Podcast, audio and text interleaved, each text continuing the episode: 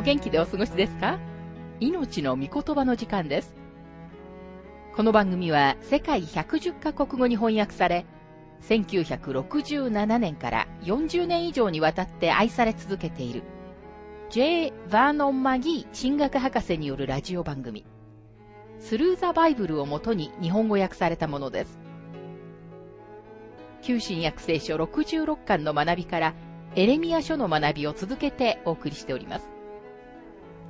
今日の聖書の箇所は、エレミア書31章32章です。お話は、ラジオ牧師、福田博之さんです。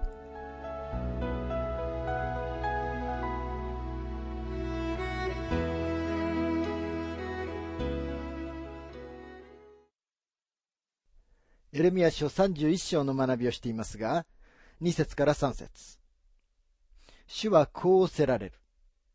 剣を免れて生き残った民は荒野で恵みを得た。イスラエルよ、出て行って休みを得よ。主は遠くから私に現れた。永遠の愛をもって私はあなたを愛した。それゆえ私はあなたに誠実を尽くし続けた。英国の賛美作家であり神学者であるフレデリック・フェイバーは、神様がイスラエルと世界を愛していることについて次のような歌を書いています。あなたはなぜそんなに私たちをよく思ってくださるのですか？あなたは神様であられるのに。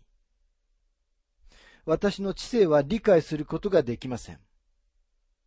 でも私の心にとってそれは太陽の光です。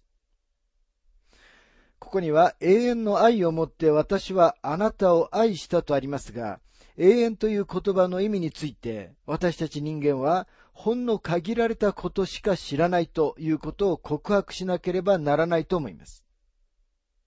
また愛とありますが、ついでながら神様がなぜ私たちを愛しておられるかは、神様が私たちの中に何か愛すべきものを見ておられるからではなく、神様がどういうお方であるかにかかっているという説明しかありません。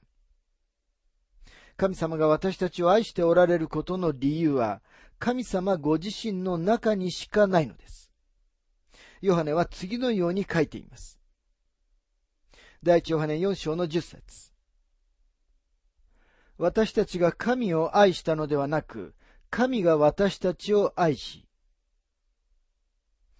ここに愛があるのです。これこそ神様の愛です。クレイマーは、ヨハネが言ったことに次のようにコメントしています。私たちに対する神の愛は、愛から出ている。愛以外に他の理由は何もないが、この愛は神の中にあり、神の中に留まっているので、神の中におられるキリストがその愛の中心である。神様はあなたを愛しておられます。そしてあなたは本当にはその理由がわかりません。また同じくフレデリック・フェーバーも次のように述べています。それでもあなたは私たちをよく思ってくださいます。それはあなたがどのような方であるかにかかっているのです。あなたの愛が私たちの知性を明るくし、私たちの心を畏敬の念で満たすのです。私たちは神様の愛に圧倒されます。もし神様が明日にでも心を変えられたなら、私たちはその瞬間から永遠に失われたものになってしまうのです。でも神様はご自分の愛は永遠であると言われました。永遠とはとにかく長い時間なのです。無千年王国主義者たちは神様はイスラエルの民をもう見捨てられたと信じています。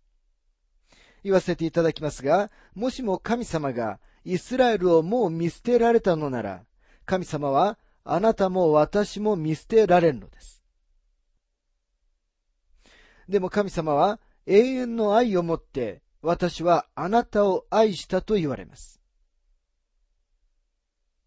あなたがどう思うと神様の永遠の愛に何の違いもありません。ですから神様はイスラエルを見捨ててはおられないのです。エレミア書31章の8節見よ、私は彼らを北の国から連れ出し、地の果てから彼らを集める。その中には目の見えないものも、足の苗えたものも、妊婦も産婦も共にいる。彼らは大集団をなして、ここに帰る。人々をかの地に帰らせるのはあまりにも大きな事業なので、神様は目の見えないものや足の苗えたものは放っておいて、肉体的に最高の状態にある人々だけを連れて来られるのではないか、などと思うかもしれません。しかし神様はそのようなことはない。私は彼らすべてを連れ戻すと言われます。エレミア書31章の9節彼らは泣きながらやってくる。私は彼らを慰めながら連れ戻る。私は彼らを水の流れのほとりに導き、彼らは平らな道を歩いてつまずかない。私はイスラエルの父となろう。エフライムは私の長子だから。ここには、私はイスラエルの父となろう。エフライムは私の長子だからと書かれていますが、神様は一度もご自分がイスラエル人の誰か一人の父であると言われたことはありません。神様はモーセに向かっては、私のしもべモーセ、そしてダビデに向かっては、私のしもべダビデと言われたのです。でも、民族全体を一つの体として語るとき、神様は、出エジプト記4章の22節にあるように、イスラエルは私の子、私のウイ子であると言われます。エレミア書31章に戻りますが、10節諸国の民よ、主の言葉を聞け。遠くの島々に告げ知らせて言え。イスラエルを散らした者がこれを集め、牧者が群れを飼うようにこれを守ると。世界中の人々がメッセージを聞くようにと神様は言われます。神様はすべての人類に神様がイスラエルを散らされたことを聞いてほしいのです。そのことは彼らに下された裁きではありましたが、神様は同時に彼らを永遠の愛をもって愛しておられ、神様が彼らをこの地に連れ戻されるのです。神様はイスラエルを愛され、彼らを裁かれました。これはほろ苦いメッセージです。ですからエレミア書までずっと喜びの旋律とともに悲しみの旋律も存在するのです。それはまるで甘酸っぱい料理のようです。神様はイスラエルを裁かれましたが、同時にイスラエルを散らした者がこれを集め、牧者が群れを飼うようにこれを守るとも言われました。そして牧者は確かに自分の群れを守るのです。さて神様はご自分がこれから何をなさるか語られます。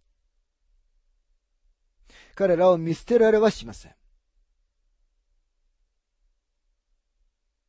エレミア書31章の13節から14節その時若い女は踊って楽しみ、若い男も年寄りも共に楽しむ。私は彼らの悲しみを喜びに変え、彼らの憂いを慰め、楽しませる。また祭司の魂を髄で明かせ、私の民は私の恵みに満ち足りる。主の蜜げ。神様はイスラエルのためにこのようにされると言われます。神様がそうされたいのですから、神様が言われることを邪魔することは誰にもできません。でもイスラエルの目前の状況は悲劇的でした。彼らは神様に反抗していました。エレミア書31章の22節裏切り娘よ、いつまで迷い歩くのか。主はこの国に一つの新しいことを創造される。一人の女が一人の男を抱こう。この説はイエス・キリストの処女降誕のことを指しているという人たちがいますが、そうではないと言い切る理由はないと思います。31節から始まって、神様がイスラエルの十二部族全部と結ぼうとされている新しい契約が書かれています。そしてもしあなたがイスラエルの十部族は失われてしまったと思っておられても、神様はそのようには思っておられません。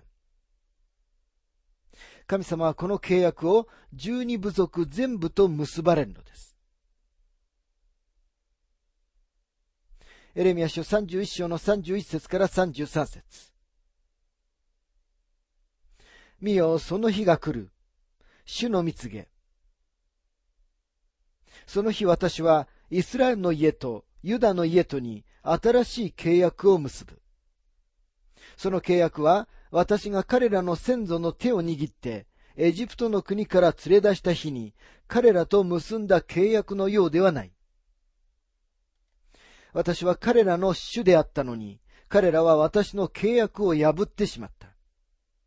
主の蜜げ。彼らの時代の後に、私がイスラエルの家と結ぶ契約はこうだ。主の蜜げ。私は私の立法を彼らの中に置き、彼らの心にこれを書き記す。私は彼らの神となり、彼らは私の民となる。この新しい契約は、シナイ山でモーセに与えられたものとは違います。重大な違いは、この新しい契約は、冷たい石の板にではなく、人々の心に刻まれるということです。34節そのようにして人々はもはや、主を知れ、と言って、おのおの互いに教えない。それは彼らが皆、身分の低いものから高いものまで私を知るからだ。主の蜜げ。私は彼らの咎を許し、彼らの罪を二度と思い出さないからだ。彼らの罪は許されます。神様がどのようにしてイスラエルに対するこの契約を確認されるかを見てみたいと思います。35節から36節主はこうおせられる。主は太陽を与えて昼間の光とし、月と星を定めて夜の光とし、海をかき立てて波を騒がせる方。その名は万軍の主。もしこれらの定めが私の前から取り去られるなら、主の蜜げ、イスラエルの子孫も耐え、いつまでも私の前で一つの民をなすことはできない。この契約は決して変えられたり廃止されたりすることはありません。ちょうど私たちが月の軌道を変えたり、空から月を引っ張り下ろしたりすることができないように、神様のイスラエルとの契約も変えることはできないのです。さて、エレミア書32章の学びに入りますが、32章では、エレミアは牢により、エルサレムはネブカデネザルに包囲されています。それでもエレミアは、アナトテに不動産を買うのです。一節から二節ユダのゼデキアの第10年、すなわちネブカデレザルの第18年に、主からエレミアにあった御言葉。その時バビロンの王の軍勢がエルサレムを包囲中で、預言者エレミアはユダの王の家にある監視の庭に監禁されていた。エレミアがどのように時を特定しているかを見てください。ネブカデネザルがエルサレムの城壁を破って町を破壊したのはゼデキアの第10年でした。確かにこの時は暗い時代でした。7節見よ、あなたの叔父、シャルムの子、ハナムエルがあなたのところに来て、あなたとにある私の畑を買ってくれ。あなたには買い戻す権利があるのだからと言おう。主はエレミアに、彼には自分の親戚のハナムエルから土地を買う機会が与えられるだろうと言われました。9節そこで私は叔父の子、ハナムエルからアナトテにある畑を買い取り、彼に銀17シェケルを払った。ユダの歴史の最も暗い時にエレミアは不動産を買っています。おそらくこの時期にはエルサレムとその周辺の不動産業者たちはできるだけ多くの不動産を投げ売りしていたと思います。なぜエレミアはこのような時期にこの土地を買ったのでしょうかそれは自分は神様が彼らをこの地に連れ戻されると言われたのを信じているのだということを人々に示すためでした。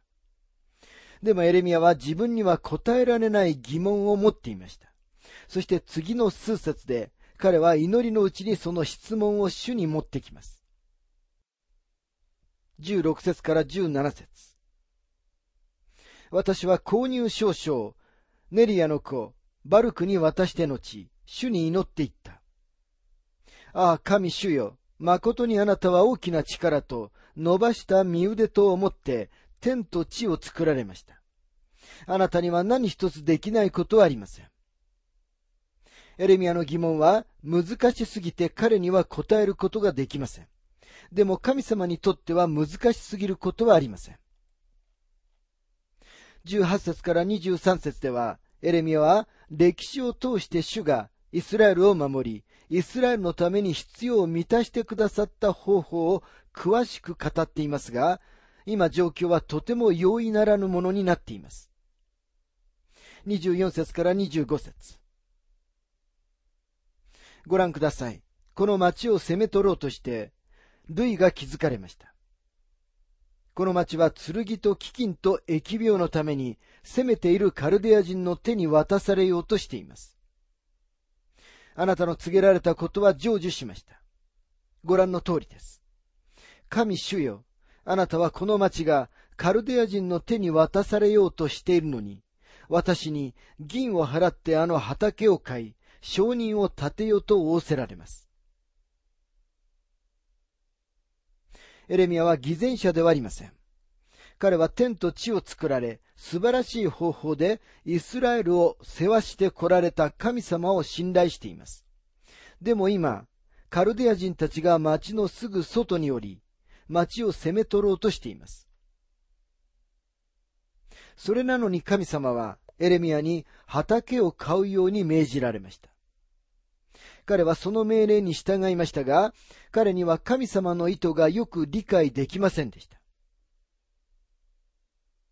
そこで彼は自分の疑問を主のところに持ってきます。神様になぜかを尋ねることは何も間違ってはいません。もし疑いや疑問があるなら、そのことについて正直に神様にお話しすべきです。主は私たちがそうすることを望んでおられます。経験ぶった偽善的な態度を神様は忌み嫌われます。ですから、エレミアのように私たちも正直にならなければなりません。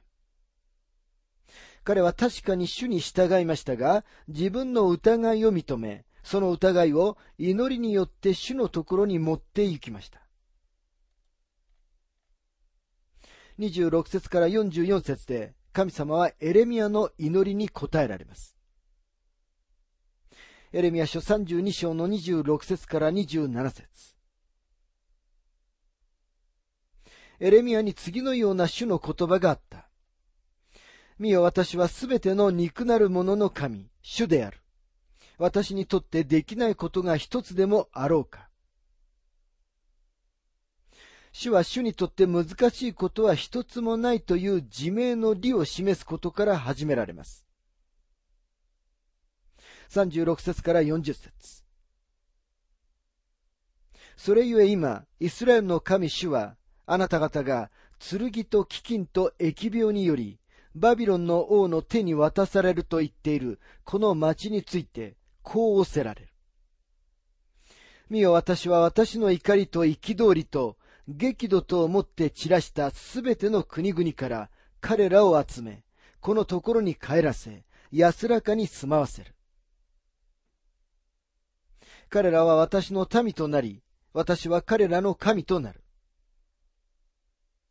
私はいつも私を恐れさせるため、彼らと彼らの後の子らの幸福のために、彼らに一つの心と一つの道を与え、私が彼らから離れず、彼らを幸福にするため、彼らと常しえの契約を結ぶ。私は彼らが私から去らないように、私に対する恐れを彼らの心に与える。神様は町をカルディア人たちに引き渡されますが、神様の定められた時に、その町をカルディア人たちの手から解放されるのです。41節から42節私は彼らを幸福にして、彼らを私の喜びとし、真実をもって心を尽くし、思いを尽くして彼らをこの国に植えよう。誠に主はこうせられる。私がこの大きな災いを皆、この民にもたらしたように、私が彼らに語っている幸福も皆、私が彼らにもたらす。今、神様はユダを裁きに引き渡されます。しかし将来神様は憐れみによって彼らを解放されます。それが神様の約束です。もしあなたが神様のもとに行って、正直に自分はどう感じているかをお知らせするなら、神様はエレミアにそうされたように、必ずあなたの心を励ましてくださいます。神様はあなたが神様のところに来ることを望んでおられるのです。時代はとても暗くなっています。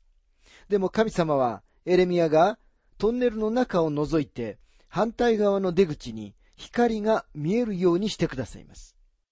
33章では神様はダビデと結ばれた契約を確認し、もう一度肯定されます。神様が人々をイスラエルの地に回復され、ご自分との交わりに回復される日が来ようとしているのです。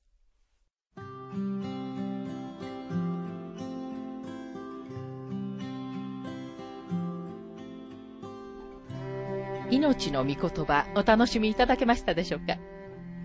今回はエレミアの監禁というテーマで、エレミア書31章8節から35節と32章1節から42節をお届けしました。お話はラジオ牧師福田博之さんでした。なお、番組ではあなたからのご意見、ご感想、また聖書に関するご質問をお待ちしております。お便りの宛先は、郵便番号592-8345、大阪府堺市浜寺昭和町4-462、浜寺聖書協会命の御言葉の係。メールアドレスは全部小文字で、ttb.hbc.gmail.com です。どうぞお気軽にお便りをお寄せください。それでは次回までごきげんよう。